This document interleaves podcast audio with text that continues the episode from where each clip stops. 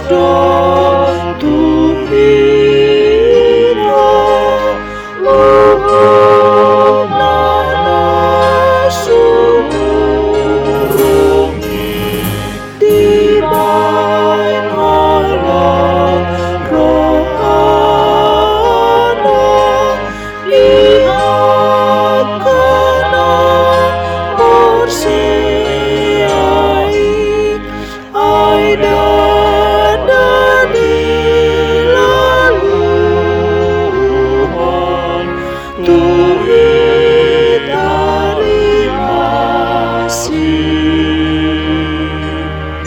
silence.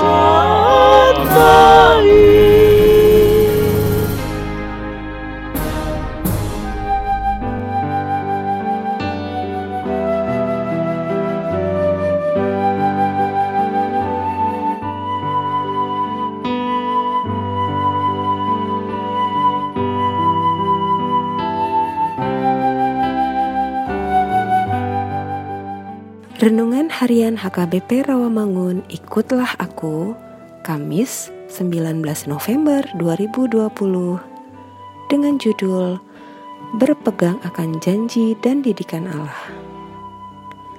Bacaan kita pagi ini tertulis dalam Kejadian 48 ayat 15 sampai 22 dan bacaan kita malam ini tertulis dalam Wahyu 14 ayat 1 sampai 11 dan kebenaran firman yang menjadi ayat renungan kita hari ini ialah Amsal 3 ayat 16. Umur panjang ada di tangan kanannya, di tangan kirinya kekayaan dan kehormatan. Kitab Amsal adalah kitab yang umumnya ditulis oleh Raja Salomo yang berisi petunjuk hikmat untuk hidup dengan bijaksana dan benar. Kalau kita membaca Amsal 3 ini secara keseluruhan, ada dua kalimat anjuran atau himbauan yang berbunyi, Hai anakku, yaitu di ayat 1 dan ayat 11.